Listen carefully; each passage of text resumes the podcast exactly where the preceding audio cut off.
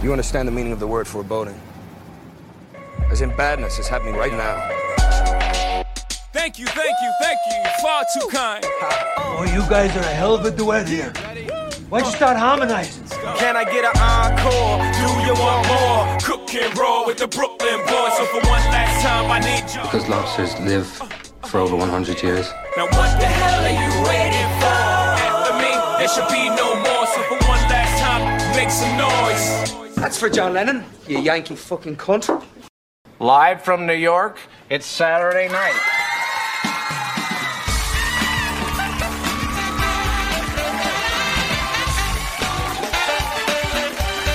It's Saturday Night Live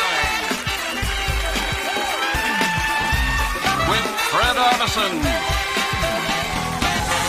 Rachel Dratch, Fey, Will Forte, Darrell Hammond, Seth Meyers. Chris Parnell,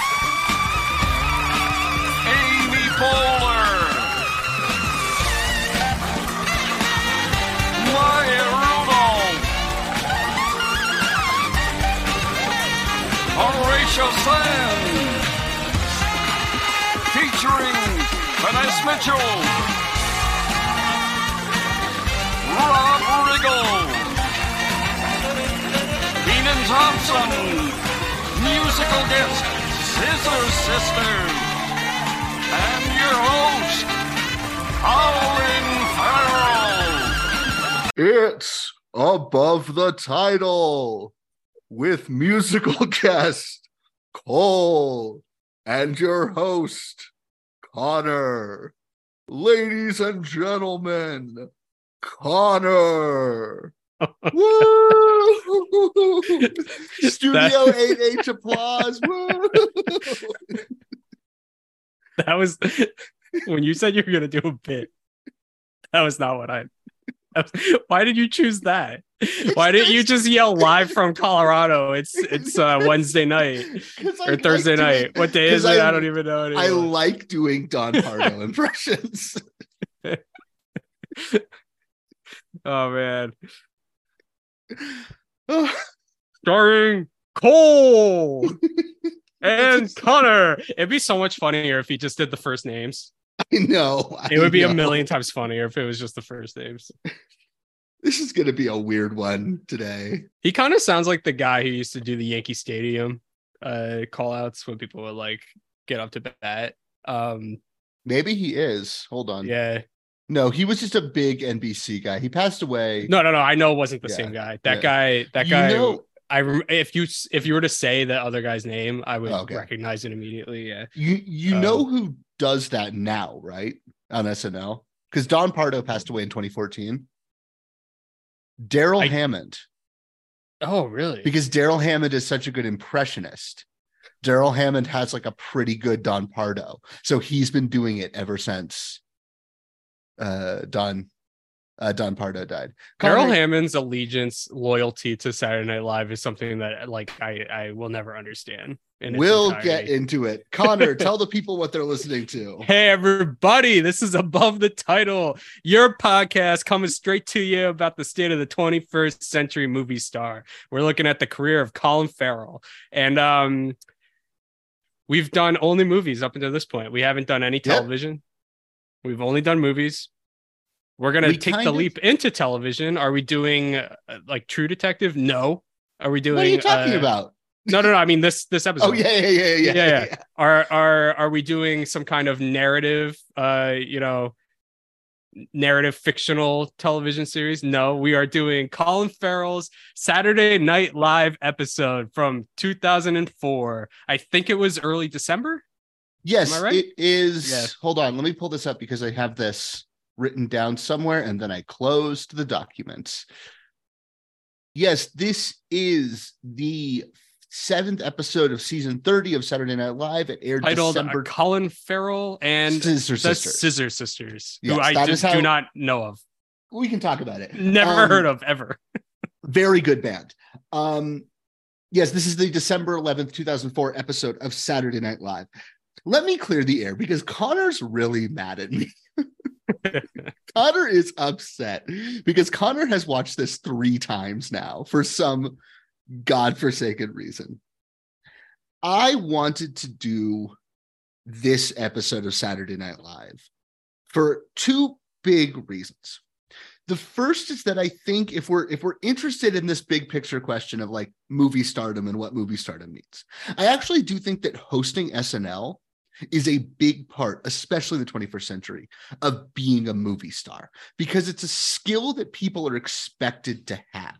You know what I'm saying? Look, let me interject. I'm not angry know. that you wanted to cover SNL. I'm angry that this specific episode of SNL is maybe the worst episode of SNL It's- I've ever it's seen. It's real. It's a real stick. You know what? I, I actually think there's some good stuff in the back half. Um, but I, I do think like we expect celebrities to be good at this job of stepping into sketch comedy. And often a lot of them are. And sometimes it's the thing that like brings them to the A-list. Like Justin Timberlake was always big, but the reason Justin Timberlake is capital JT JT is because SNL like pushes him over that final hump.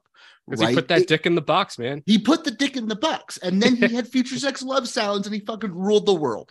Uh, You know which one I love? Ruined music criticism. I love um I love uh the um the the Bee Gees guy. Yes, the Barry Gibb talk show. Yeah, the Barry Gibb talk show.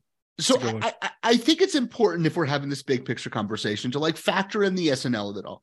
The other reason is I kind of just de facto assumed Colin Farrell would be a good SNL host because he is such a good interviewee, right? He is so good at the other Yeah. aspects of the press machine in a way that I feel traditionally translates to people being good at hosting Saturday Night Live because I do think it's a similar skill set. And I was always kind of baffled by the fact that he'd only hosted the show once when everything about the guy makes him seem like he'd be a perennial host. And he was so good when Brendan Gleeson hosted last year and he showed up for a couple sketches to promote Banshees, right? He was Yeah. really fucking good. I understand now why Colin Farrell only hosted SNL once, right? He's clearly I mean, okay, so he's doing this during the press run of of Alexander. Alexander. Yeah. I think he's clearly been partaking in some illicit activities like the think- days before and the immediate days after of filming this episode of Saturday Night Live. Yeah. I mean, everyone does. That's the thing about Yeah. SNL. Um, but we'll get into it. I think I think the best way to do this, Connor, and this is not normally how we approach this show. I think we should kind of just run through sketch by sketch. Okay, uh, can I try to follow title that them? structure? Because I, I I have the list written down. Did you watch this on Peacock?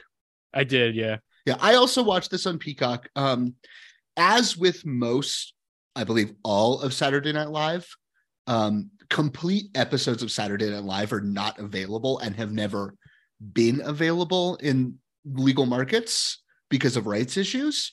Um, it is like quietly one of the great tragedies of contemporary media archiving that one of the I'm going to go and say one of like the five or 10 most important American TV shows of all time, regardless of what you think of it, that's It fair. Yeah. is like doesn't exist in complete form and i hope somehow at nbc they do have that rectified for whenever public domain shit hits because the, the fact that you see even this episode which is more complete than a lot of episodes it still is missing it is missing both musical performances from the scissor sisters and it is also missing like three sketches in total. So we did watch an abbreviated version of this sucker.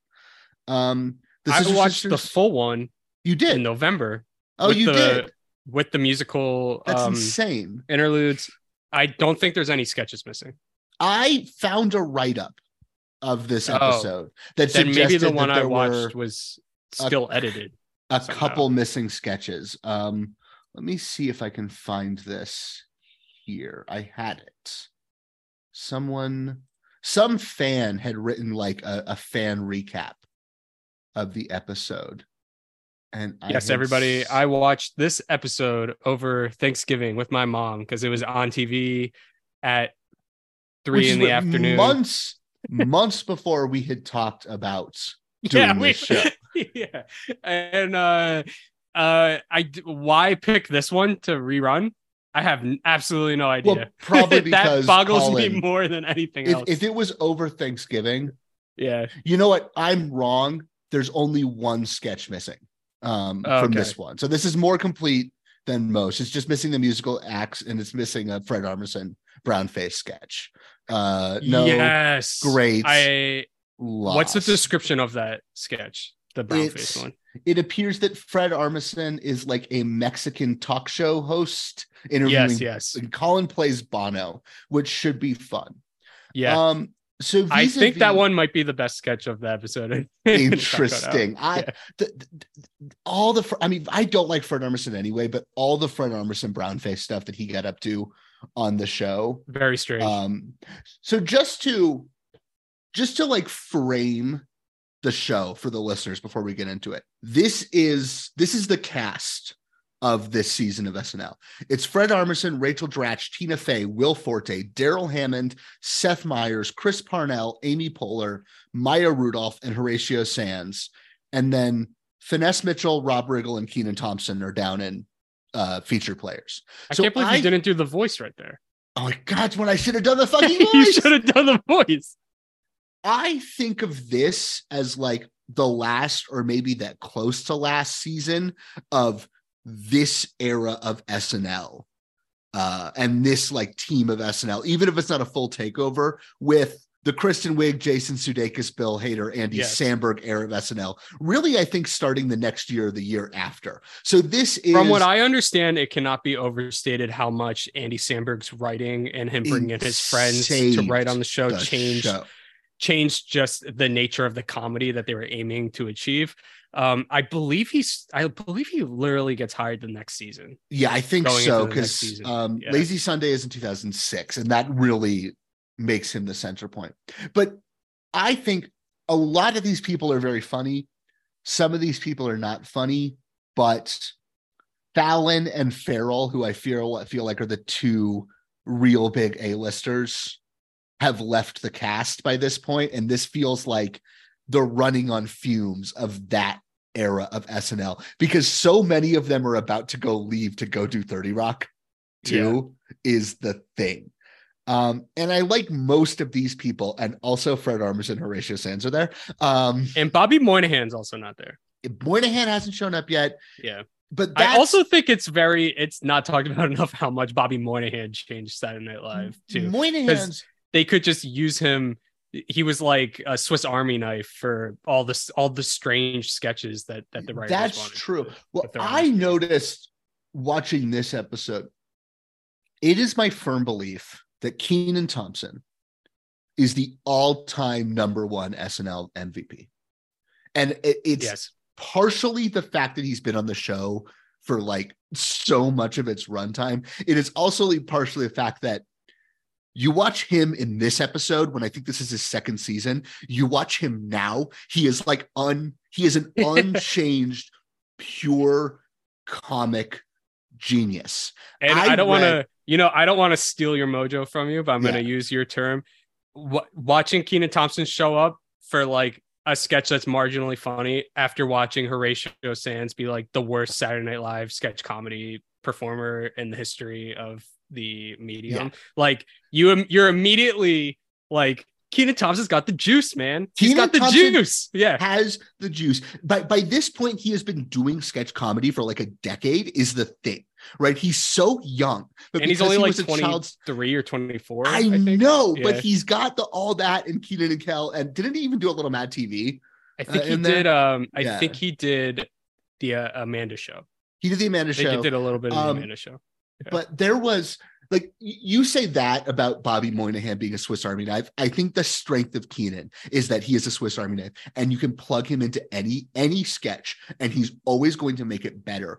There was a profile of him written like five or so years ago, I think, where maybe Lorne said, I think maybe Lorne said this, or one of the writers said this, but they said throughout the entire tenure of the show, we always knew we could just write the two words Kenan reacts into a script and the sketch was going to land because he's that much of a fucking pro.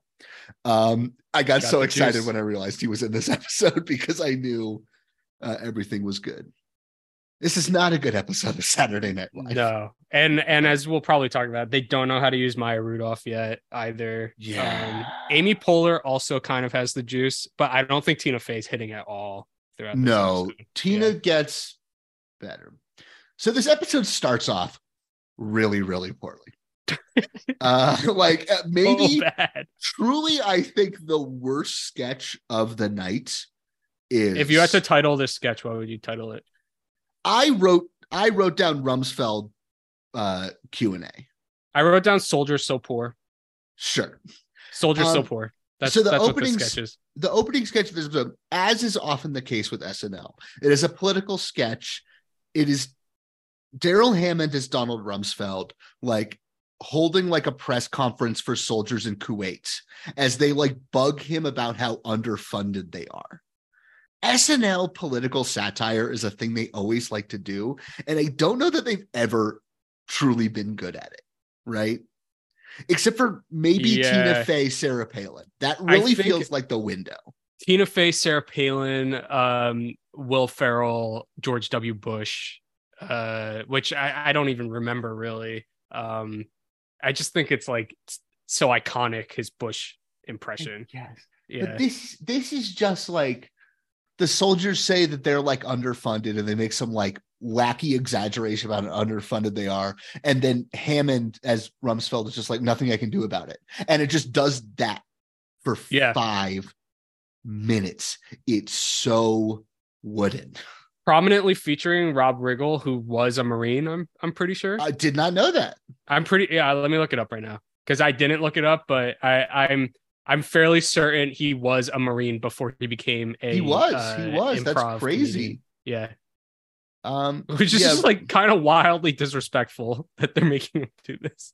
I guess. sketch. Rob Riggle, Rob Riggle, who's going to do this one season on SNL and then leaves to go be on the Daily Show. Uh, Yeah. where he's he, they know Also, him how to Anchorman, use- like Yeah, right away, obviously. yeah. They Oh no, not Anchorman. knew- Step Brothers. Yeah. Um, is he an Anchorman? I He think might he be. is, isn't he? I think he is. He might. They be. know how to use him on the Daily Show. You understand why he only did a season on SNL because they have nothing to do with him. Yeah. Um, this sketch, though, I'm going to place the blame for this sketch on Darrell Hammond because he's playing it so small. You know what I mean? Like it almost feels like he's trying to give like an acting performance in a Rumsfeld biopic, and that's not the job. And that's kind of the curse of Darrell Hammond is that he can take the impressions too seriously sometimes. I Any think, yeah, I think when you're watching this, you can see that he's doing things which is almost like a nod to like impression aficionados as like, Yeah. wow, look at this tick he picked up for Yeah. Donald Rumsfeld who nobody knows. but and it's, it's- so And it doesn't there's there's like no purpose to it in the in the Mm. sketch. There's nothing funny about it. but there's there's no real purpose to the sketch either because I think No, no, no. I think the problem with SNL's political humor Again, this the sketch is soldiers going like it starts off with soldiers saying we don't have armor plating and Rumsfeld being like, well, that's pretty bad, and then it literally like snowballs into a guy being like, we haven't gotten pants yet, and I think it's um finesse Mitchell just standing there with no pants on, and then it's Rachel Dratch being like, I'm a Canadian tourist who is trying was to open up a bank account, who is kidnapped and sent to Iraq. Dratch kind of sells it. You forget. I, I was watching. I was like, we really undervalue Dratch as like a good like sells. Yeah, what the hell's going on with shit. her in this one? Also, like, I don't know, man. The, the the the show is in free. I mean, this is the thing that always happens with SNL is like the cast stay on a little too long and fresh blood needs to come in. Um the problem with SNL political humor is like it's so toothless because they don't want to offend anybody. So the sketch has no real point behind I wish we funded our brave troops more. And you're kind of left being like, well, this was just there to kill some time. Uh, you got anything more to say about that? do you know the? Have you seen the episode that follows this episode? I have not. Do you Have know who the host of that episode is Uh, in the musical act? Can I take a guess? Yeah, I'm gonna guess that it's Robert De Niro and It Destiny's De Niro. Child. It is Destiny's. Child. Is this Um, the episode with the worst SNL sketch of all time? Hold on. Well, I was gonna ask if you be. know. I was gonna ask if you know what the cold open to that episode is. Is it UN weapons inspectors? I can't. I don't. I. I it's not called that. Um. So I think you're I'm- not thinking of the one that I'm Okay. No, no, no, no, no. UN It weapons also. inspectors. It also is- begins with Darrell Hammond doing Donald Rumsfeld Ugh. at a press conference, and then it cuts to uh, they bring in De Niro, who's a general, and it's it's a joke where he's reading off names of uh, terrorists who are on like the wanted list, but they're all puns. Ugh. Yeah, Two years, two years in 2002. De Niro, I truly think this is the worst SNL sketch of all time. In 2002, De Niro also hosted, and they did a sketch called UN Weapons Inspectors, which was like, do you okay? Do you remember this? Are you old enough to remember the weapon inspector drama? No, I don't think so. When we went to invade Iraq, right? we Oh, needed- like I, I like the actual. I thought you were talking Yes. about SNL. no, yes, no, I'm talking I- about the, so Yeah, the what the. WMD, the whole WMD WMD debacle. when we went to invade Iraq, we said that the Hussein regime in Iraq had wep- were building weapons of mass destruction, and the Hussein regime said no, and they were like, "Let the United Nations send inspectors in, and they will see that we are not building anything." And inspectors came in, and they were like, "They're not building anything," and the U.S. went on this whole propaganda thrust about how. The UN were idiots who didn't know what they were talking about, and the CIA and the US military knew what they were talking about, right? The UN was, of course, correct because there were no weapons of mass destruction being constructed in Iraq. In 2002, there was an SNL sketch with Jimmy Fallon and Robert De Niro as UN weapons inspectors, and they get like an 80s TV show style, like opening credit sequence. And then it's literally just that they walk up, knock on Saddam's door, and they're like, You got any weapons back there? He says no. And then they're like, Okay. And then it rolls credits. And it's like, Yeah. if if SNL politics has a point, it is actually like never offend the people in charge. Remember when remember when the election happened in 2016, I do. Oh my god. and it began with just Hillary playing the piano. the worst playing Yeah. fucking how Eh, they, Donald Trump literally fucking hosted Saturday Night Live. That, that- that's the thing. Yeah. You don't get to do that if you have. He to host hosted Saturday. Night Live and he danced to Drake. Yeah, go. Yeah. That might okay. Sorry, that might be the worst SNL sketch. The the Donald Trump dancing to Drake.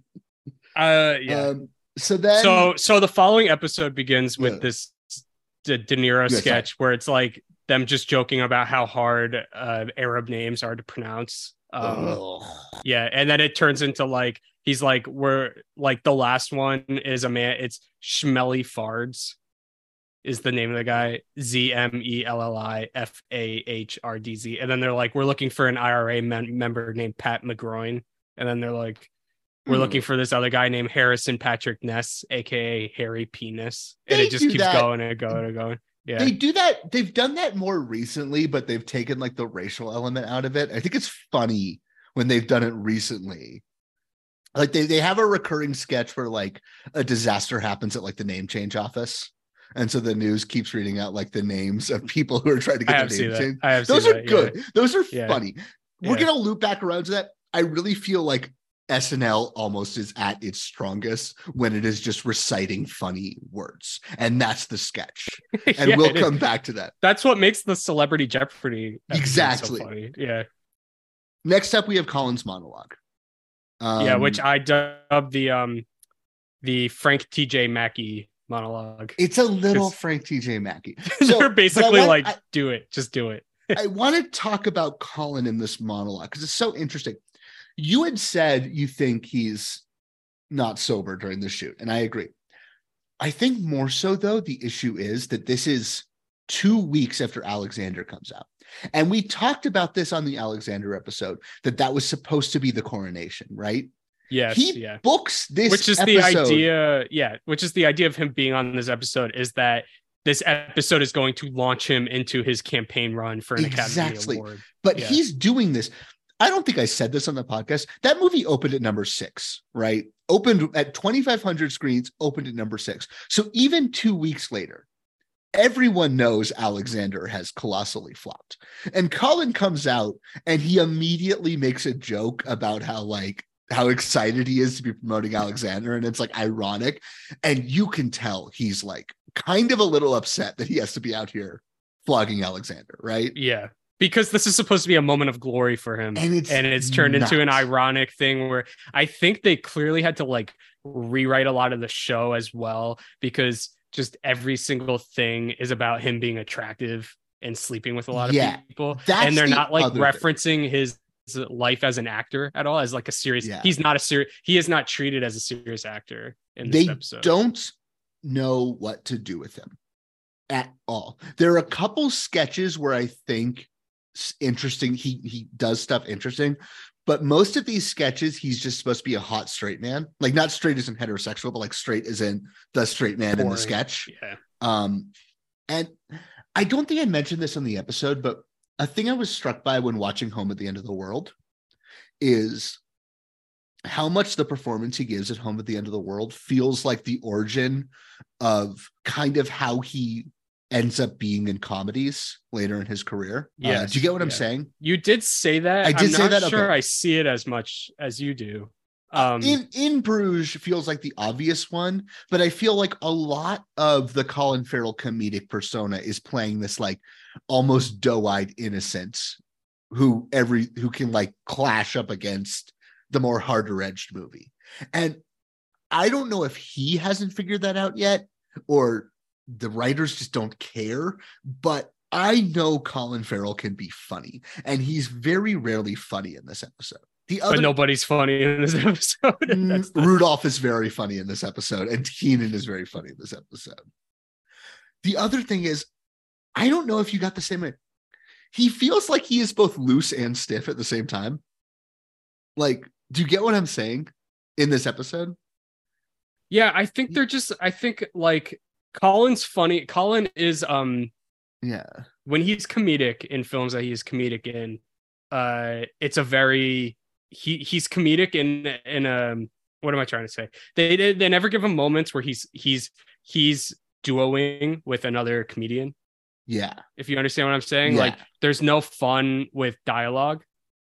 There's a little bit of that actually in the Bono sketch that's not included in the in the I, Peacock. I, of we'll get to it. I think the window washer sketch, like, works.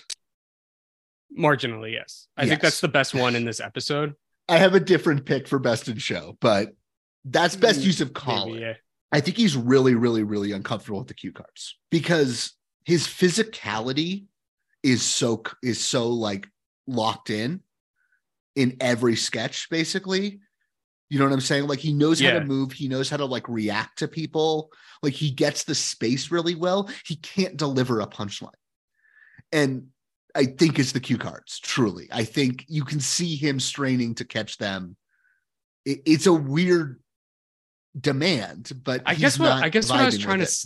Say is like there's an aspect to him where he wants to be treated almost like as a vaudevillian entertainer, but the show Yes. itself is not treating him in that manner. yeah, Where like he wants to be treated in a way that like Hugh Jackman was treated at that Academy Awards that he hosted, and that's kind of like Oh. what Colin's skills as a performer like Should lead to. I don't know. Farrell you know, he can't sing obviously Should in that one movie. we're Colin. Farrell host the Academy Awards, Connor? I don't think it's a terrible idea, I think that's especially not nowadays. Idea. Um, but you get what I'm saying? Where like he- Yeah, he's yeah. he, Colin is that type of like old school old school entertainer. At least he has those skills. Um, the way he can like just like captivate like attention. Um, in in a very compelling way. And and this show like this episode just boils it to be like just talk about how many women you sleep with. Just talk yeah. about being attractive. Yeah. Th- this model, I almost turned it off during this monologue. the monologue. Also, if we are, if we are saying that they don't know what to do with him, this is one of those monologues that is not a monologue; it is a sketch. Yeah. because the bit is that immediately all the other male cast members like swarm the stage and are like, How do you get so much pussy, Colin?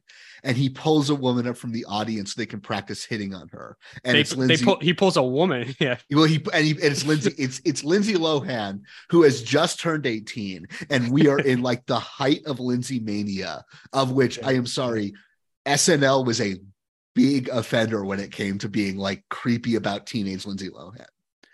Uh, so this sketch is just all the guys hitting on Lindsay Lohan and Colin like giving them advice. He's the pickup is- artist. It's pickup. It's Yeah. bad enough that it's a pickup artist sketch. It is worse when you know that one of the men on those stage has been accused by multiple women of like emotional cruelty and abuse, and the other one has been accused of, at this point in time, sexually assaulting a teenager. And that's Fred Armisen and Horatio Sanz, respectively. Yeah. So No, like this I- sketch, yeah. it- it's it's just I, I wrote down Christ. I wrote down Christ. It's rough. It ends with Colin making out with Lindsay Lohan. He's 10 years older than her. It's just an embarrassing.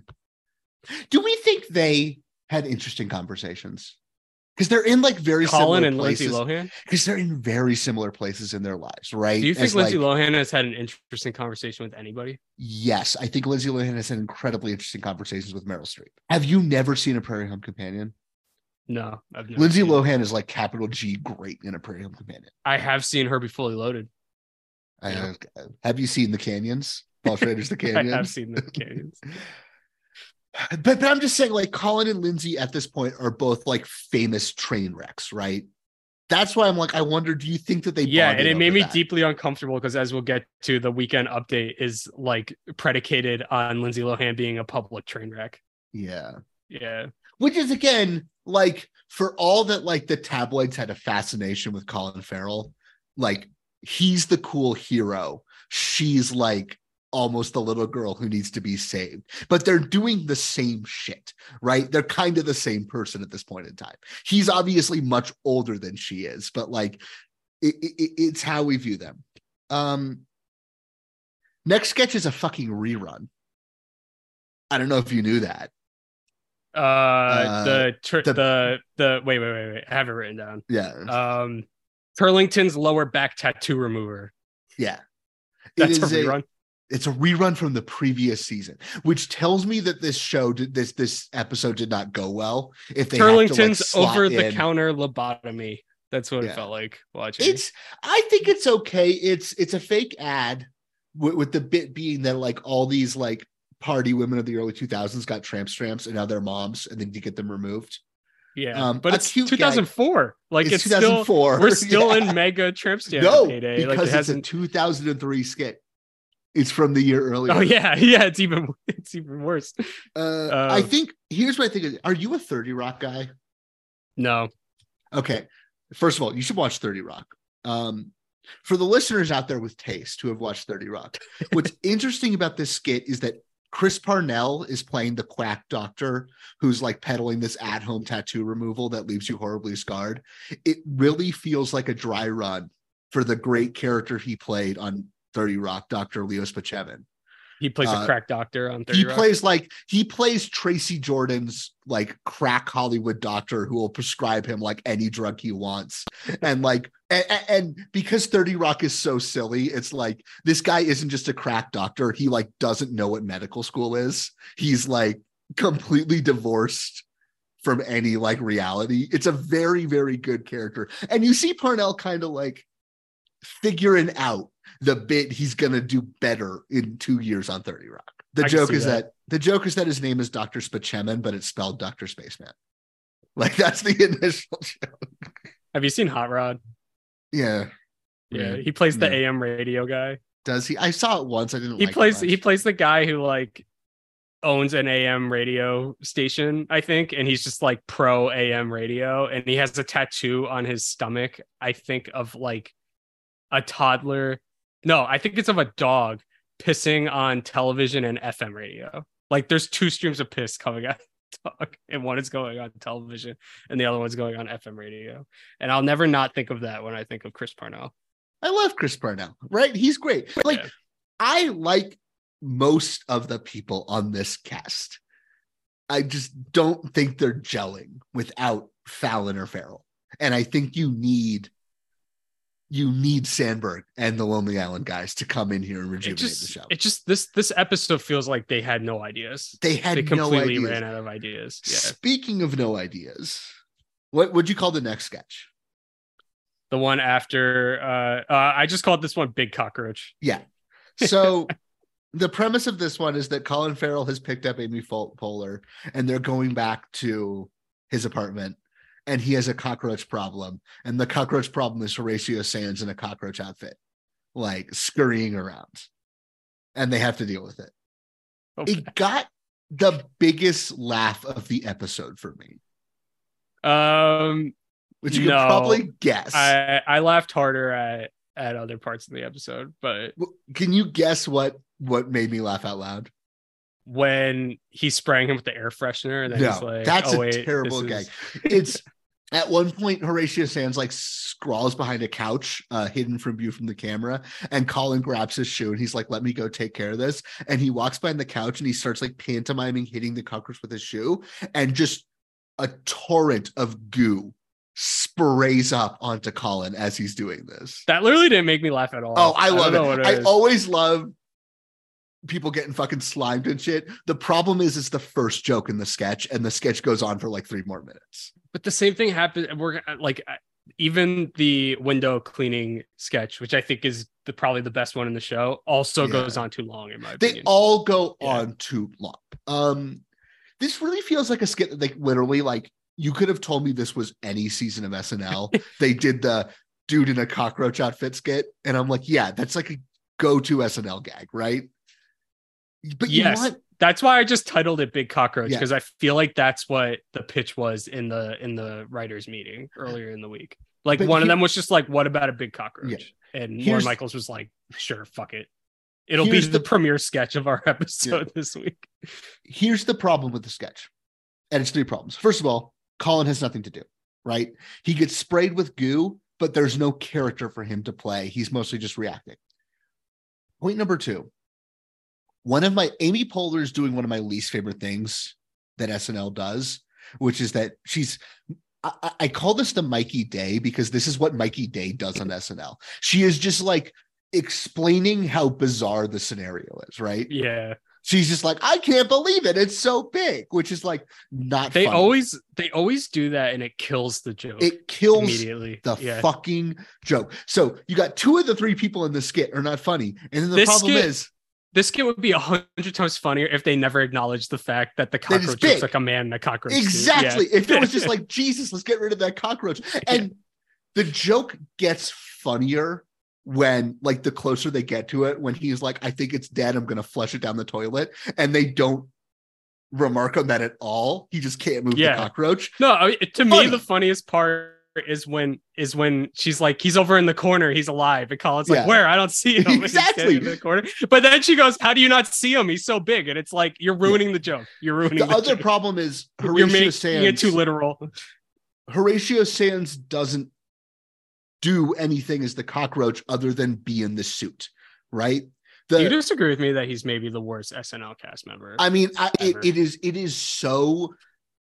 I, I, I so can't divorce it from like the accusations that he was like grooming teenage girls at SNL after parties, but like, yeah, he's really no, unfunny. even outside of that, I- I that's what I'm saying is, like, maybe the worst. he Yeah. might be. He's He uh, he, breaks in every skit. he, and, uh, I and he like breaks in every skit. No, no, no. But he does Yeah. it. He does it in ways that like completely derail skits that rely on the momentum of what's happening. And he brings nothing beyond the costuming is the other thing Yes, like which was the- what I was going to bring up later. Yeah. there's The- a few a few skits after this. I titled "Carol the Fat Swinger." we'll get let's get we'll get to we'll it, get, to, it. but I'll just say right now that if it's two years after this and they do the same sketch, if they do the same skit, but it's uh, Bobby Moynihan and not Horatio Sanz, it might actually be kind of a funny. skit. 10% also i still think it's the funniest skit in the episode um It could be.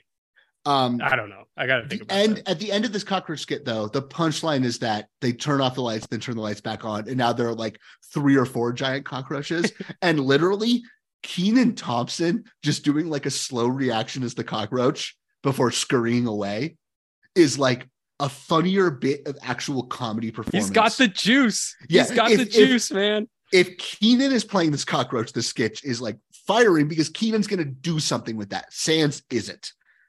Do you have anything more to say about the damn cockroach skit? I wish they went a little I wish they went a little harder with like the um uh screwball like comedy Yes. physical comedy aspects of there being like a bunch of cockroaches and Colin trying to chase them around the room. Like I wish I wish that was the majority of the sketch, which Colin seems very like interested in like doing that type He of thing. has a Yeah. very, very good sense. And this is the only real skit that like demonstrates it.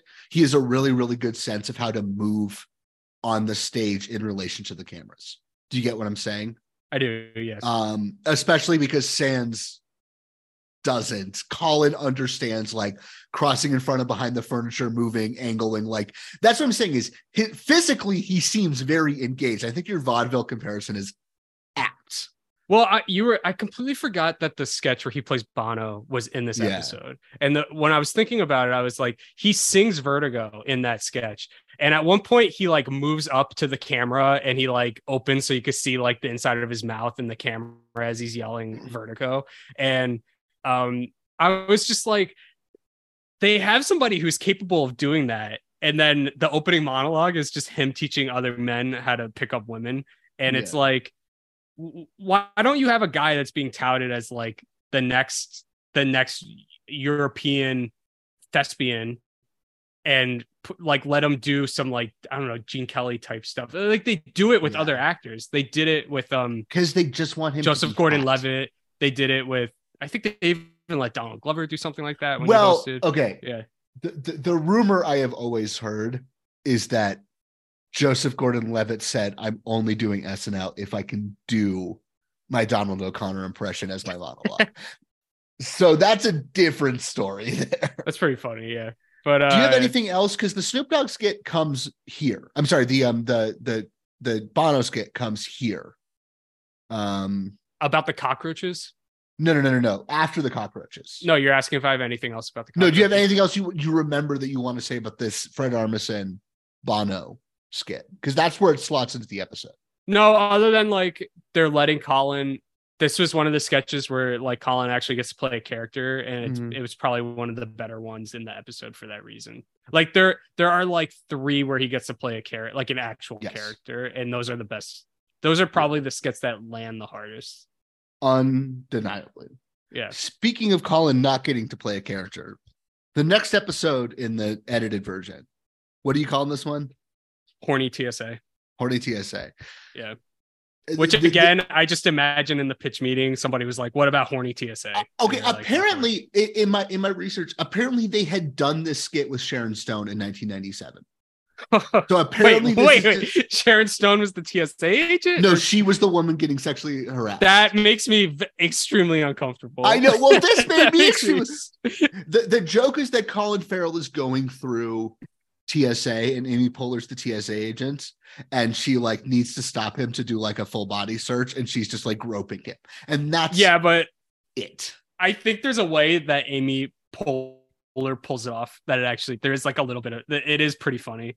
Um, I don't think it's hilarious. Okay, she's trying, but like, if I say like It's because she's show- playing it. She's playing it as like somebody who's not even trying to grope somebody for like sexual satisfaction, but as like a weird, a weird isolated loner who's trying to like simulate having like intimacy with another human being. Like that's the way I that Amy Poehler is playing it in this sketch.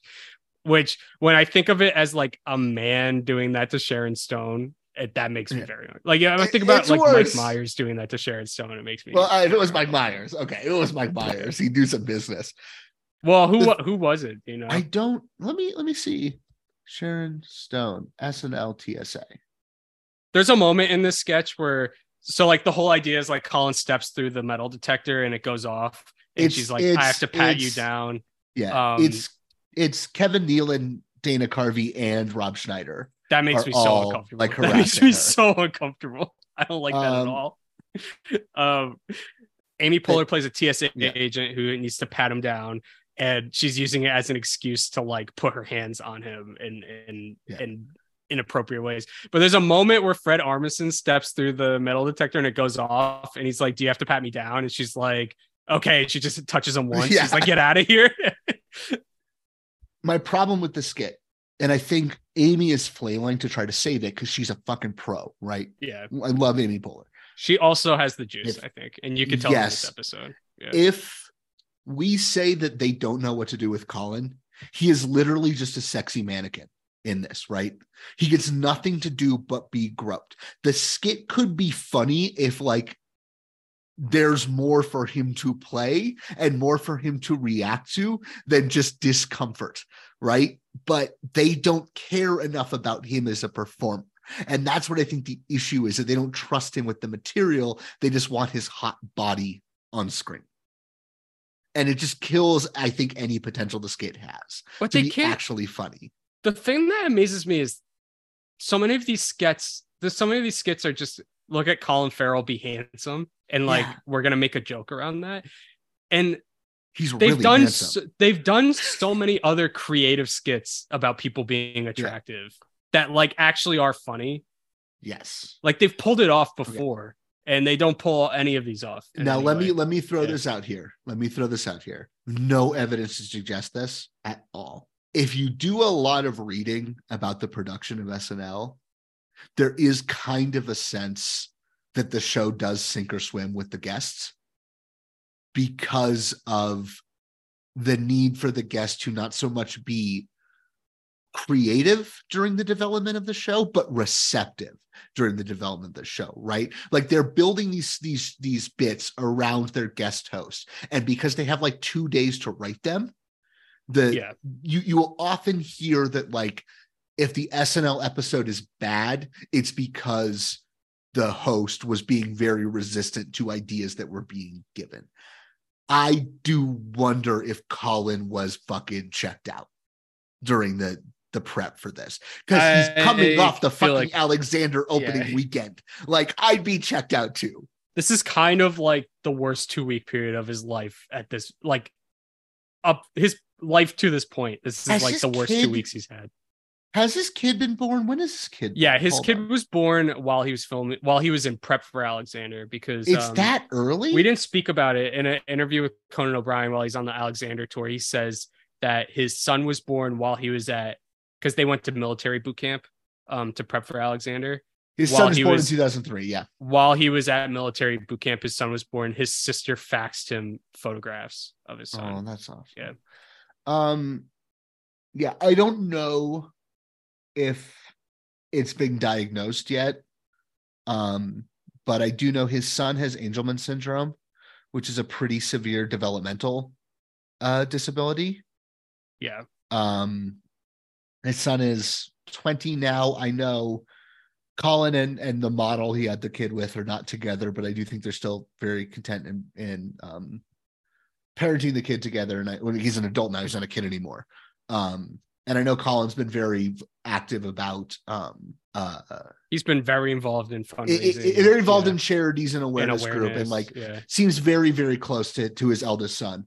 Um, His son was his guest to the Academy Awards. If I No, his younger remember. son was his guest. Oh, guest. his at the younger Academy son, Awards. yeah. He brought his young. He he has a younger son. We'll talk about that kid.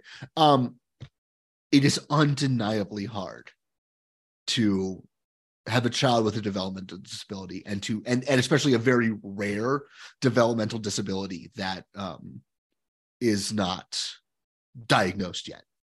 Because if the if the child is like a year old, like this is, I believe, when you would start to see like Yeah. signs show because they're not developing verbal skills or not developing motor skills. Um and it's a rough it's it's a hard thing to do even if it works out for the best in the end. And it does seem to work out for the best but i could see a lot of shit in his life is not going well these days to varying degrees.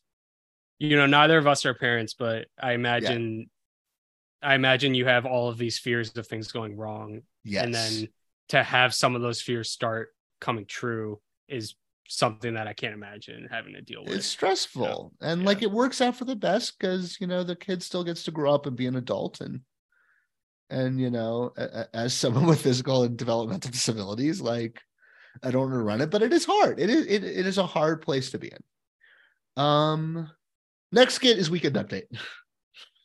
Homophobia update. Okay. Can I tell you what I love about weekend update? Like conceptually, Uh, is a- yeah. it is a beautiful snapshot of what was in the news in any given week. yeah. And I know that sounds fallacious, but it's always fun to watch an old episode of SNL and be like, oh, that had no tail. Oh, that had no tail. Oh, we totally forgot this thing happened. Right. But because they have to just run through politics, culture, human interest, current events in like this 10 minute like free for all, you kind of get this nice snapshot of what was happening that day they filmed that episode Yeah. Which is it's, it's interesting as a historical archive. I wish I liked the Tina Amy pairing better. And I'm sorry. I think this is leading to my take of like this is kind of this is kind of emblematic of Colin's career up to this point as well, where it's like SNL, a program with a reputation for being like the highest quality of sketch comedy on television. Yeah. Yet it's he's hitting it at this moment where the writing is like at a deep dip. Yeah. it's about to get truly. better. It was good. It's at a dip right when he hits it. It's about to get better, and he seems to do this with he seems to do this with franchises, with directors, with screenwriters. Like it's it's kind of impressive that he's hitting. He's like always like, missing. He hits he hits Oliver Stone at the biggest Oliver Stone hit mi- miss that you could you could possibly him undeniably. Then he hits SNL at like a pretty deep SNL dip that he could get SNL at. Miami Vice was not well received at the time. Oh, it was you know, not well received At the, time, he's hitting Michael Mann at a Michael Mann dip from Huge you know. Michael Mann. dip. Oh yeah. yeah. So he's like dip, dip, dip, dip the whole way through until he gets to Bruges almost. Yeah. At least in my memory. Honestly, Yeah, I mean, we will talk about it. Having been thinking more about his career, I truly think the in, the idea of in Bruges as the comeback is overstated. Uh, I think I think that's also true. I think the lobster is the comeback. I think I it's was frankly a fallow period. I think I think it might even I think it might extend like a year beyond the lobster. I- I think I- possible. I Yeah. think the lobster has slow repercussions, is what I'm saying. Like it, but the it has lobster is slow thing that- repercussions, Yeah. but I think there's something about the lobster that's so weird, and his casting in it almost seems strange. And then I think when you hit the beguiled is when it's like this is what this man was designed to do. Yeah, but it's but he kind of gets the when- beguiled off the lobster. He No, I get what you're saying. He kind of get gets True Detective. Yeah, yeah. in Bruges, in Bruges is just the moment where people start taking him seriously as an actor. Yeah. And that's why I think people talk about it as the comeback. But if you actually look at what he books after In Bruges, it's interesting, but it's not like what he books after The Lobster. But even Um, you're looking at like Gregory Hoblit, like he hits him at a dip. Yeah. Like he could have been in Primal Fear, but no, you know, Yeah. he hits him when he makes the the bloated war movie. Um, he gets God, onto the Affleck train as Affleck's cratering. yeah, he gets onto the Affleck train as Affleck's catering cratering. He also he's like X-Men and Spider-Man had just come out. Yep. Superhero movies seem Yep. like a like an automatic check, and he's in the one that is just a complete disaster from start to finish. So I want to ask you something about this weekend update. But first, I want to say the first fucking joke in this fucking weekend update is just the fucking cold open of this fucking episode again. And I'm so Yeah, mad yeah. about it. In the clip of Donald Rumsfeld, the real Donald Rumsfeld is a lot funnier than the Yeah, than Rumsfeld kind of has some like juice to him. Um, can you explain the sportsy stuff to me? Oh, uh, hockey, the right? NHL, yeah, the NHL was on strike just because of uh, player association. It, it- like similar to what's going on with the WGA right now. Um, they wanted more participation in in because the NHL had started making a lot of money around this time. Um, this is when the TV contracts and professional sports are like really ballooning. Um, Cole, I don't know if you know this. Uh, you might find this interesting because of our, you know, the country's recent love with the movie Air. But uh, like professional athletes got paid well, but they didn't get paid extraordinarily well until like the turn of the century. It is like in all, in almost in all in all leagues, they didn't get paid like that until is- like 20 years ago. My my firm belief that in the year of our Lord 2023, uh, every single athlete is underpaid, even LeBron. He is still making more money. Have you heard of a man named Russell Westbrook, my friend? I Cole? don't know who that is, but I is look. making. I would look is- up Russell Westbrook. Is he making more money than he is making for the team? Um, probably. Okay, then maybe he's not underpaid. He's not Russell underpaid, Westbrook, but the rest of them are underpaid. I'll tell you, Russell Westbrook is a former MVP in the NBA, but uh, I, the NBA is probably the quickest changing league in terms of like trends and like what actually works on court versus what doesn't work on court. He's also older now, and he's kind of a turnover monster, and he can't shoot from three. Um, but he's making MVP salary because he had won the MVP in 2017, I think. Um, and he he has like proceeded to like he he played on the Lakers last year and was like almost the sole reason why they didn't make the playoffs. And he was on the Lakers at the beginning of the season and almost prevented them from making the playoffs. who are the Lakers who are currently in the playoffs after they traded away Russell Westbrook to another team.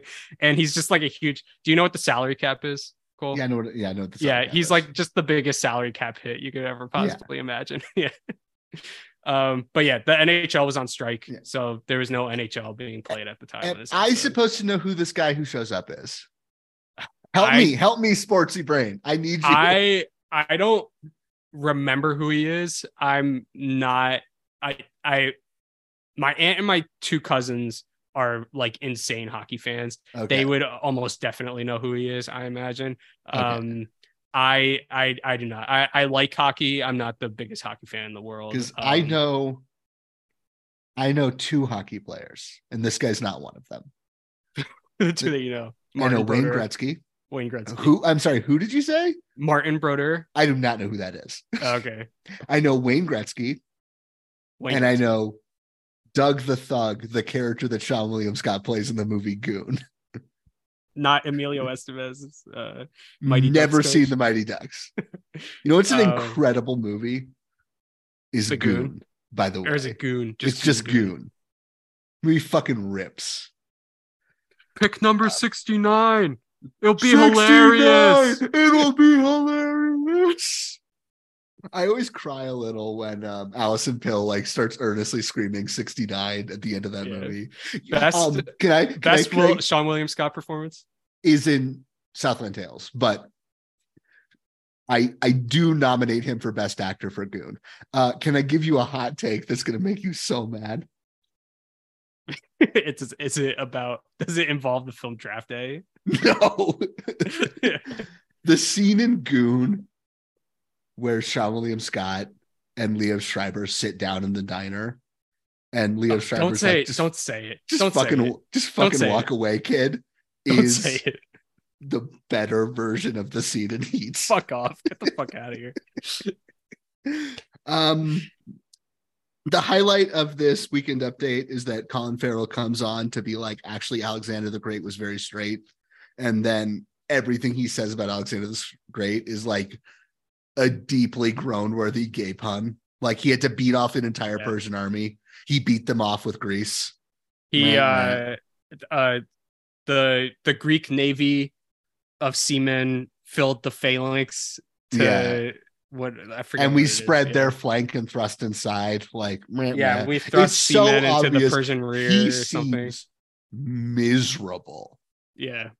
I did. This is the He moment kind number of two. if you look at his interviews, he kind of loves talking about the fluidity of sexuality. I know that's what I'm saying. and saying. for him to get for him to get for him to get forced to do this i'm, I'm assuming he was basically forced to do this on saturday night live he he just while he's saying it he he has this look in his eyes of like this is gonna haunt me for the rest of my life we also we might not be like that impressed with the bisexuality in Alexander, but like it is worth noting, he made a home at the end of the world.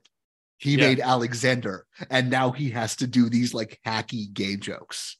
Uh, it's such a bummer. he made a home at the end of the world he made alexander and he doesn't shy away from the he doesn't shy away from the homoeroticism in tigerland No, Yeah. like he's Like, we, we we said this. he's we embraced this in a lot of his films he's he's very comfortable like i said this and i think our first episode that he is like he has that such supreme confidence in his own heterosexuality and his own heterosexual desirability that he has no fear of like male intimacy, right? It, which is such a like a nice thing to see him be having these interviews because he's so fucking ahead of the curve with that shit.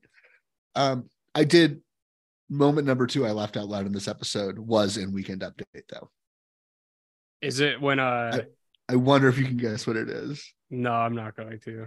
They do a groan worthy um Lindsay Lohan bit. Lohan. Okay, When is it when she's like is it when she's like, and Amy, you're drunk right now? It's No, just like, how dare right you? I am before that? That's pretty funny. But so Tina and Oh, Lindsay oh, yeah. Let- let me- the, let one, me say- the one, let- the one you're about to say, and that made me laugh too. That might be the it's a best joke great to it.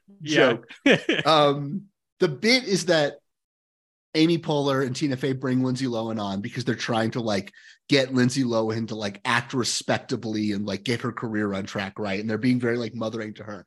And at one point she's like, you guys need to knock it off. Like, you aren't these people. Tina, you yourself once told me that you slept with a man so you could get into the movies. And Tina says, Yes, but in my defense, that was harder before they invented Fandango, which is an A plus joke. A Yeah. perfect joke. in a very in a very off-putting segment about how Lindsay Yeah. Lohan is partying too much, but it's okay. Yeah. I, again, we oh, it's so fucking the, the the Lindsay of it all just makes me so uncomfortable because so much of it when was when she was a teenage girl. Um and like there's that fucking SNL skit where she's playing Hermione. I don't know if you've seen at the one. three at three moments in this episode, they comment on her breast size. Yes, Like three separate moments. But that's the thing. episode. This is my point. Yeah, SNL was doing that before she turned 18. yeah. They were doing it when she was on the show before she turned 18. And then you're like, oh, Horatio Sanz is right fucking there, right?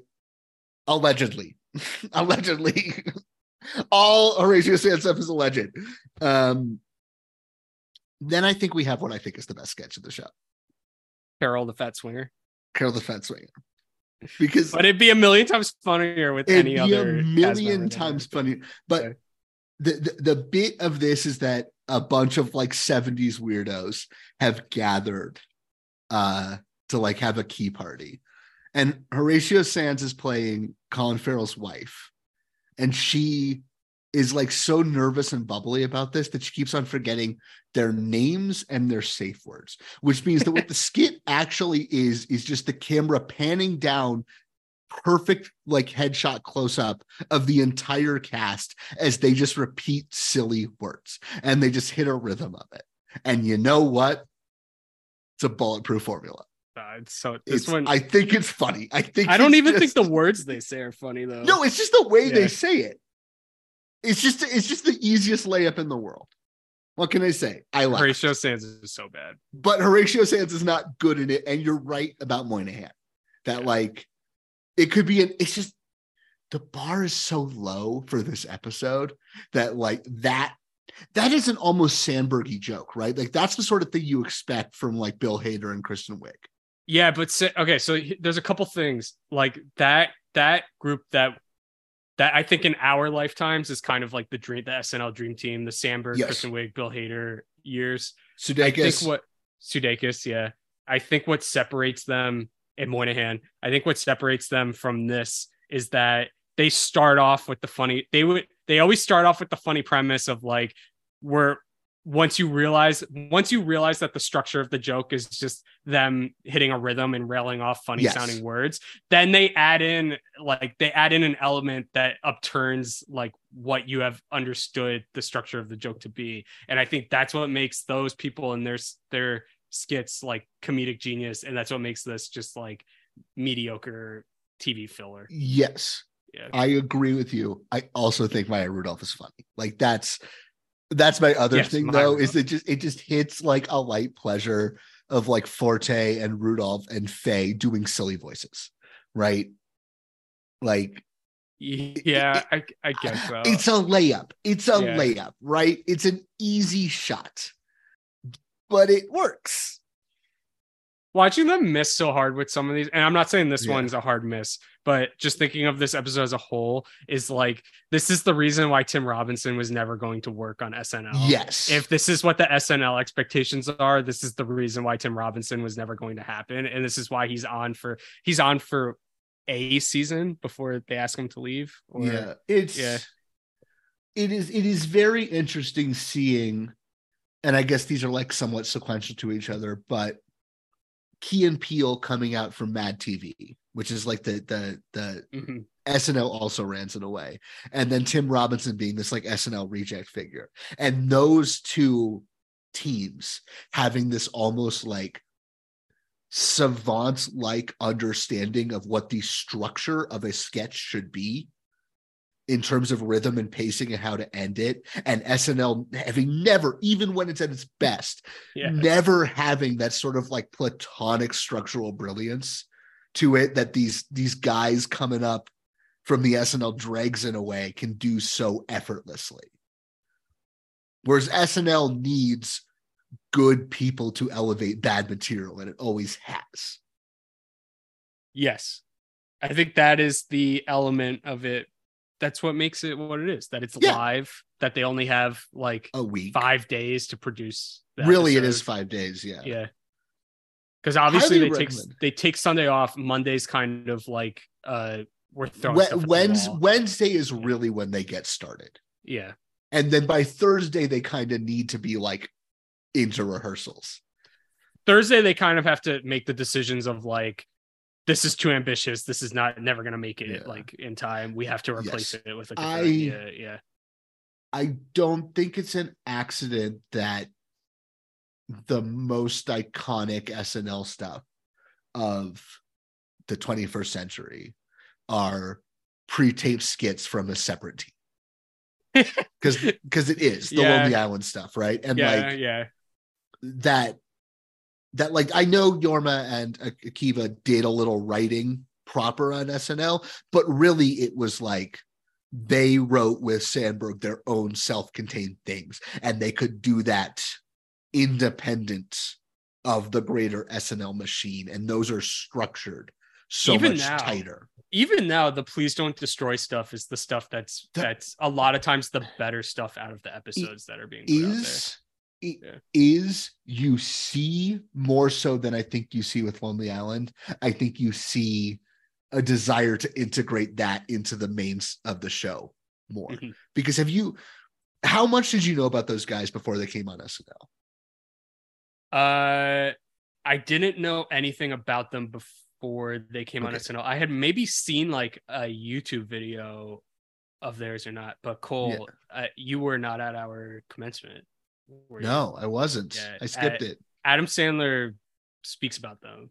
They're no, spoke about them. Yeah. they're so funny, but their like their SNL stuff is good and it's probably the best stuff on SNL now. The stuff they were doing in their apartment, like on fucking Twitter before Yeah, they yeah. got hired, is like so much funnier than what they're doing on SNL. that is and also like, true. It, it doesn't super translate, I think, to SNL. And I think it's because I am just going to say this any given Please Don't Destroy skit is going to be built around the host to a degree that any given Lonely Island skit was not. yes. Yeah. If the Lonely Island, I don't had- think any of the Lonely Island skits are built around the host of the episode of I think the just the Jake the. Timberlakes. I don't think Yeah. he. I think Dick in a Box. I don't think he was the host of that episode. Man, wow, yeah. Yeah. I feel like yeah, if if if they brought in famous people, the famous people would be there for their skits. Um, I'm gonna look this up right now. But if I understand correctly, like the narrative I understand of Dick in a Box, um, it was like a cold offer to Justin Timberlake, and he was like, "Sure, I guess I'll do this." Like It's they so had, funny. yeah. No, Justin Timberlake was the host of that SNL episode. Okay, so it's the But other still, ones that he's not the like, host of. If you think about the other big guest appearances on Well, it's T Pain and T Pain, it's Katy Michael Perry, Bolton. it's Michael Bolton. Like that doesn't necessarily uh, Akon. That doesn't necessarily one to one. And maybe it's because it's doing music. Did you see the the Please Don't Destroy skit that was like the Molly Shannon video game. Yes, yes, yes. They did that Yeah. with Shane Shailene Woodley. Like that's a remake of an older skit of theirs. And it's so much funnier when Shailene Woodley's not there commenting on it. Because it's so weirder that it would be that that idea.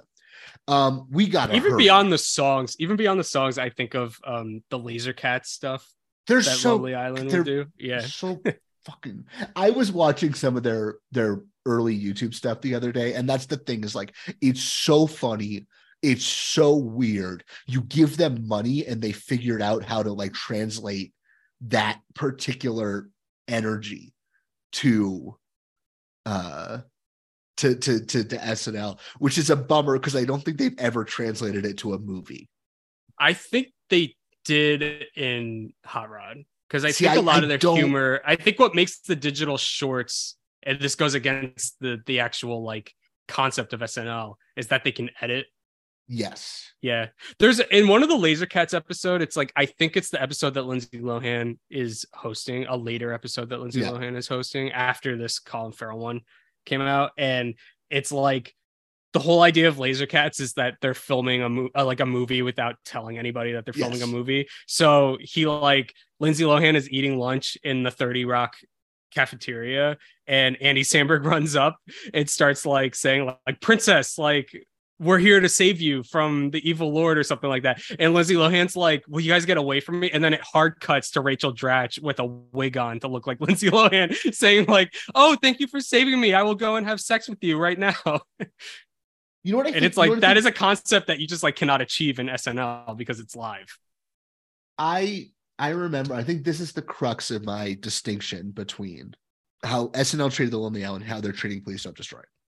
And again, I like a lot of the Please Don't Destroy stuff, but one of the first Please Don't Destroy skits is the one is Three Sad Virgins. I don't know if you know this one. yeah yeah yeah Here's what is it Three- Taylor Swift is in that That's what I'm saying. Yeah. Here's what Three Sad Virgins actually is it is Pete Davidson and Taylor Swift repeatedly being like, This is Martin, this is John, this is Ben. Here is an insult at Martin, who is the only one on screen, and we say his name. Here is an insult at Ben, who's the only one on screen, and we say his name. John, do you get what I'm saying? It is the two, it is the most famous person on SNL and one of the most famous people on the planet being like, here are these three, accept them, know their individual quirks. They would never do that with the Lonely Island because the Lonely Island were left to their own devices. But please don't destroy Yeah. from the jump. We're being like, future of the show, future of the fucking show. And I think there's a little meddling to them that hampers them. We gotta fucking hurry. I know, yeah, we're running out of time. Um, the next, uh, the the next skit I titled Kenan Thompson's the window cleaner. I also the quite liked, liking. I liked of, this uh, one. Yeah, Yeah. where he Kenan Thompson is a, a a window cleaner who's on the verge of retirement, and Colin Farrell is a street news reporter um, who's been sent on the what do you call those things? the the, window uh, cleaning like Yeah, thingy you know like the things that they like the the sca- the, like the, the scaffolding that like wheels Yeah. up and down right um and they're like 64 fleas they're 64 stories up and they're out the window and the team can't get their cameras to work uh, and colin is stressed you know what i liked about this skit colin farrell gets to play a character they call it just a lift. It's a hydraulic. yeah it's a lift. it's like No, that's what I'm saying. It's like Yeah. he gets he gets to be a person in this one where he's he's getting to embody somebody else, which is what he does in the Bono skit. and he's so that he, funny that he doesn't do in any of the other ones. Yeah. And it's funny. Like it's an obvious joke that like he's afraid it's rickety. Uh they keep getting attacked by birds, right? Like it's because he's wearing it's cologne. Yeah. it's hacky stuff. And Kenan is just on fucking fire. Oh my god. Colin also gets to wear like a fun wig, and uh yeah, he's Yeah. doing a decent American accent too. He's doing a good American like accent. on the spot. But again, you put him with Kenan, and it's like I think it's partly that he gets to play a character and do actual bits, and partly that he's just working with Kenan. He is Colin is so much more locked in and on fire in this skit than anything else. Yeah, It's it's probably actually the best one of the night. Uh, because Kenan, you know, like I said, you give I think the just the con- I think that just the concept of this one is genuinely funny. That it's yeah, like it's a good. he's stuck on he's stuck on the the high, the lift and the camera guy. It's like he runs out of uh, tape and then he runs out of battery and, Yeah. and college is out there. You need a third thing. That was the thing. Yeah. This one, weirdly, every other skit goes on too long and kind of. That's what I'm saying because it gets This to the point where Kenan. Ke- it, this one gets to the point where they're like, we ran out of funny things to happen, and Yeah. Kenan just jumps off the lift. He like literally dies by suicide. Suicide his character in this, and He's so fucking funny. it's so weird. He's yeah. the fucking best to ever do it. Man, I should watch his sitcom. I know no one watched it, but it's probably Never good. it. Um, I named it Kenan Thompson's The Window Cleaner because I want to see like a Lee Daniels style movie about yes. the window cleaner, the life of the window cleaner. What'd you call this next one? Um, I initially wrote down I don't understand what's happening, and then at the end when the like name pops up on the screen, it's uh Pat and Patty Slack Snacks and Knick Knack Shack. Have you ever heard the expression 10 to 1? Uh, I don't know in what. So this is a this is an internal SNL thing. Like this is a this is a thing that they've always said on the show because Saturday Night Live in the East Coast runs from 12:30 to 1 in the morning, right? That's its time slot. yeah, Um apparently since like the early days, well maybe not the early days of the show because the early days were a lot weirder, but they've used the expression 10 to 1, which is basically them saying like if someone pitches a skit and it's just fucking weird and no one really gets it, they'll say, yeah, maybe it's the 10 to 1. And the idea being as that in it's the last minutes to one. 10 minutes to one. Yeah. It is the last skit of the night. And if you watch a lot of SNL, you will notice that, like, oh, they do this a lot. The last skit will often just be some weird shit that feels like it is just meant to appease one writer and is often very good. The Yeah, idea being that if the show ends up running long, they can cut it. It's the easy cut to make, right? There is This there is like a like that. two year stretch where you can tell that each one of those is John Mulaney's. Yes. Like it's a John Mulaney yes. pitch. And then yeah, the one season that Tim Robbins he might have been on for more Yeah. than one season. He was I know on for for a fact. Yeah, the one season Tim Robinson is on, almost every Tim Robinson skit is the 10 to 1 one that Yeah. plays right when the episode's ending. This isn't the literal 10 to 1. Yeah. but it feels like it because literally this is just Maya Rudolph, Horatio Sanz, and Colin Farrell saying words that rhyme really fast. do they rhyme? That's the they other question. kind of they rhyme. like don't even really rhyme. That's which the is joke, why- though. which That's is why-. I- it, it starts happening. they're so weird and it starts happening so fast which is why i was like wh- i just wrote i don't understand what's happening in this this one because because i was trying to tune in and be like are they rhyming stuff and it's like no they're literally just saying words that have an a in the middle of the word like that's that's cool that's literally the the, the Yeah. there's an a in the middle of the word uh, yeah, mostly. yeah This is the one. I think this is actually the best use of Colin all night. yeah Uh, because like I said, I wrote down earlier, like, where is dim-witted sweetheart Colin?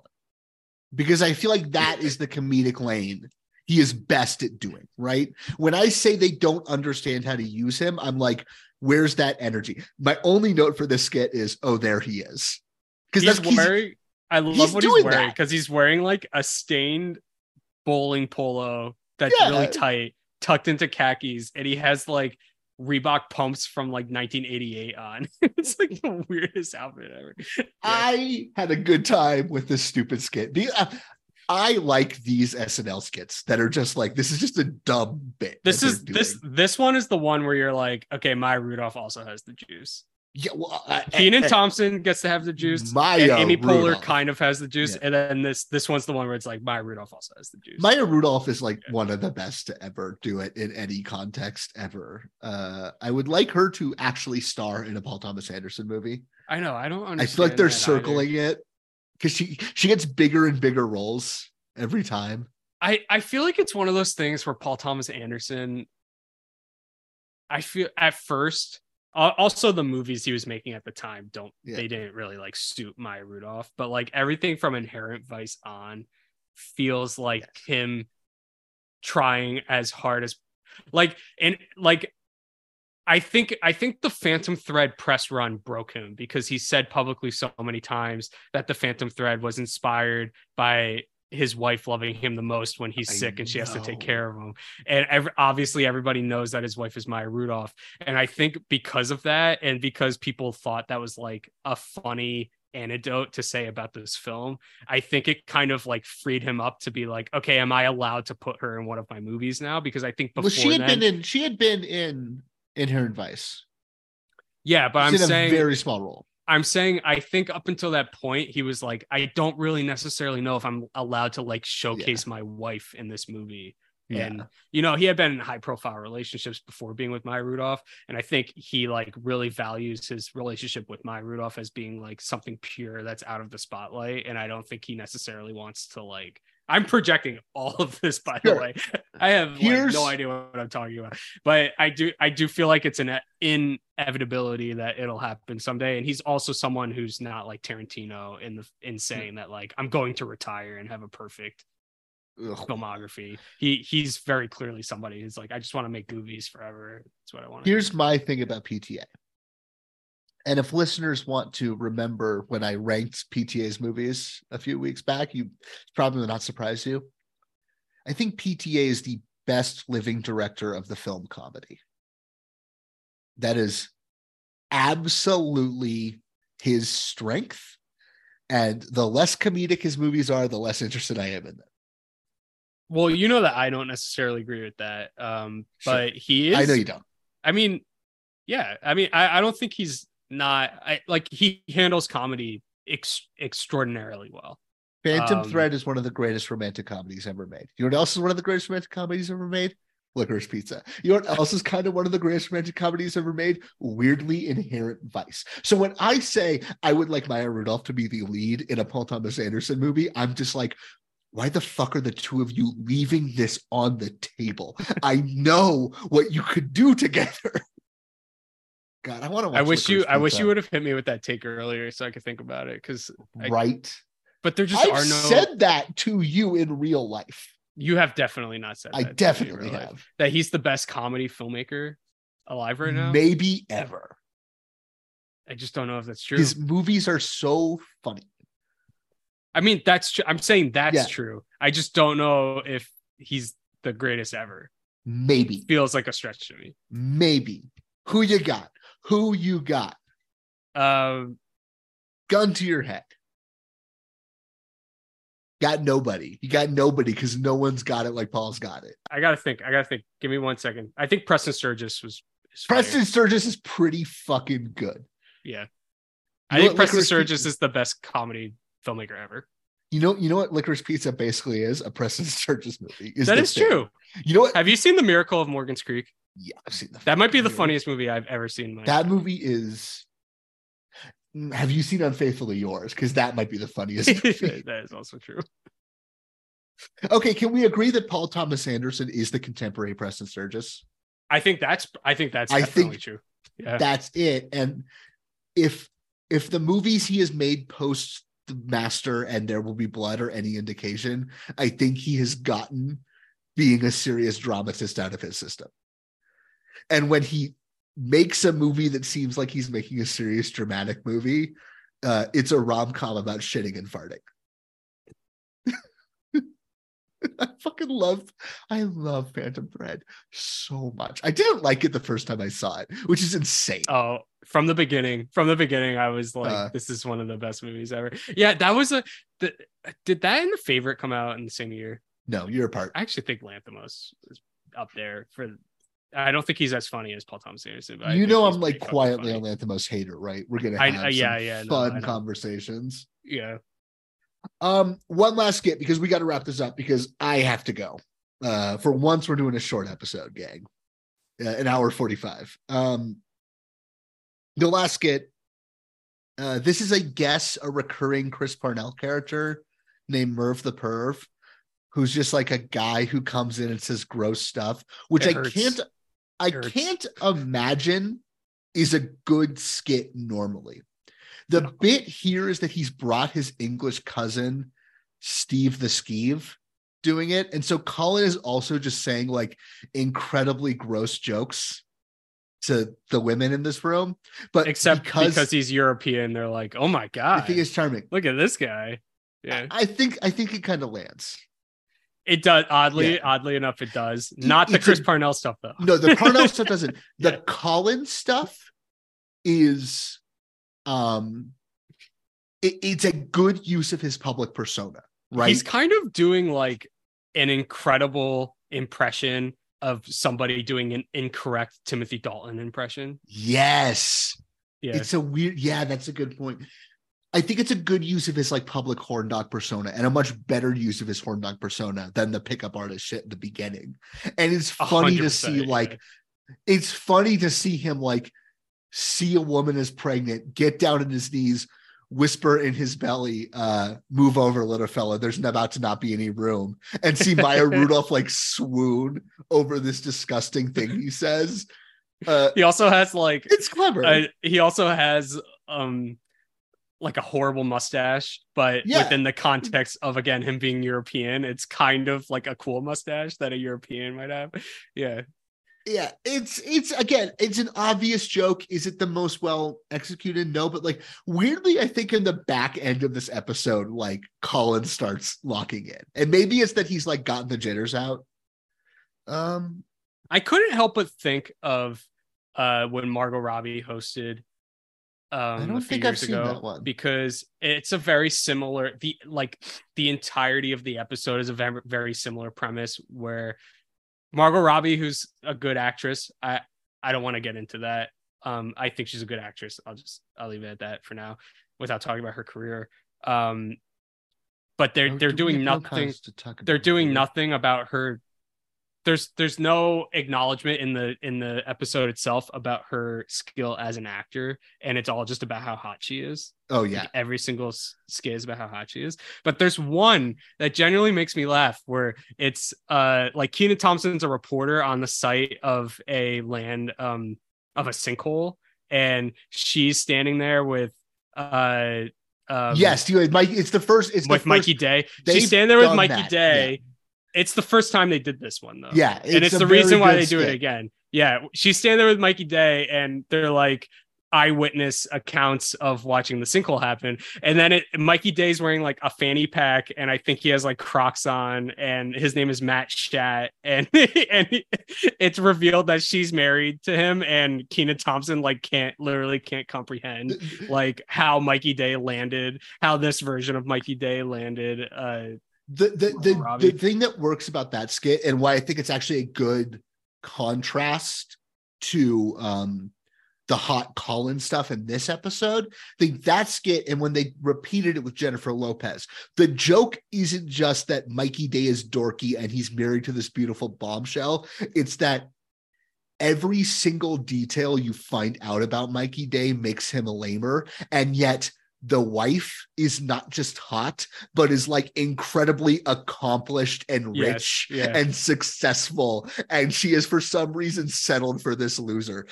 which is a good like upping the joke from the obvious visual punchline that opens it, right? and it's also and it's also like I think in in both cases the Margot Robbie and the J Lo one, and there may be a third. It's revealed that the loser that the the wife is like much more in love with him than he is Yeah. with her, and that he's a- like he's like on the verge of leaving her for somebody else. I think it's revealed in Yeah. both of those. the, well. the the the punchline of the J Lo one is J Lo saying like we have an open relationship, Yeah. and Kenan being like that explains everything, and then J Lo goes. I'm not super in love with it, but you know, you can't keep this stallion fenced in. Yeah. And Kenan like freaks out. Um, but that is the Colin Farrell episode of SNL. It kind of sucks. Connor, I am so sorry. Literally, don't watch it. Nobody watch it. Don't watch this, it. is- this is Um, your recommendation. we will be continuing to cover television on this podcast. We are mostly going to be covering the prestige TV that Colin does later in his career because that is mostly the television he does. But next week, we got another oddity. Mhm. We got a guest for that one, so that's going to be fun. Next week, before we get to the new world, we will be talking about the. Let me pull up the information so I have this right. The fifth episode of the fourth season the American television program Scrubs. The only real TV guest appearance Colin ever made. Uh, but yeah, uh, thank you all for listening. Um, please remember to rate, review, and subscribe. Uh, I do want to shout out our one listener in Singapore. Uh, I don't know what's going on there, but I think that we have a. Li- it's cool that we have a listener in Singapore. So Singapore. yeah, it's wild. Wow. yeah, it's crazy. I'm Uh, amazed we have a listener. Yeah, Like that's Thanks. that's that's yeah, insanity. I know. uh, Connor, plug the Instagram. At above the title pod. Oh boy, I haven't done anything. It's that, okay. so- Uh, yeah, uh, rate, review, subscribe. Please tell a friend and uh, come back next week um, for us to be talking about Scrubs. I think that's going to be a really fucking fun episode. I'm super excited. We're going back to a certain pizzeria. We're gonna keep doing. We're gonna keep doing TV. If we do another Yes. actor after Colin, we're gonna do TV. Maybe we did not, not know. We did not know that this was going to be the worst SNL I- episode in the history. I don't want to promise that we will do every like odd guest appearance a future actor does. Uh, it's easy to say yes for Colin because there's so little of it. yeah. Um, but we're certainly going, we are thinking of television as part of the big project. This is not a cowardly podcast like some other podcast I could name that is too afraid to cover every episode of Welcome Back, Kotter. Um, but yeah, join us next week for the Great Scrubs episode. Uh, until then, uh, fuck Horatio Sanz.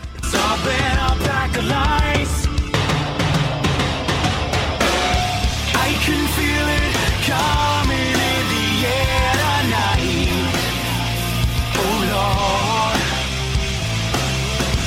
I've been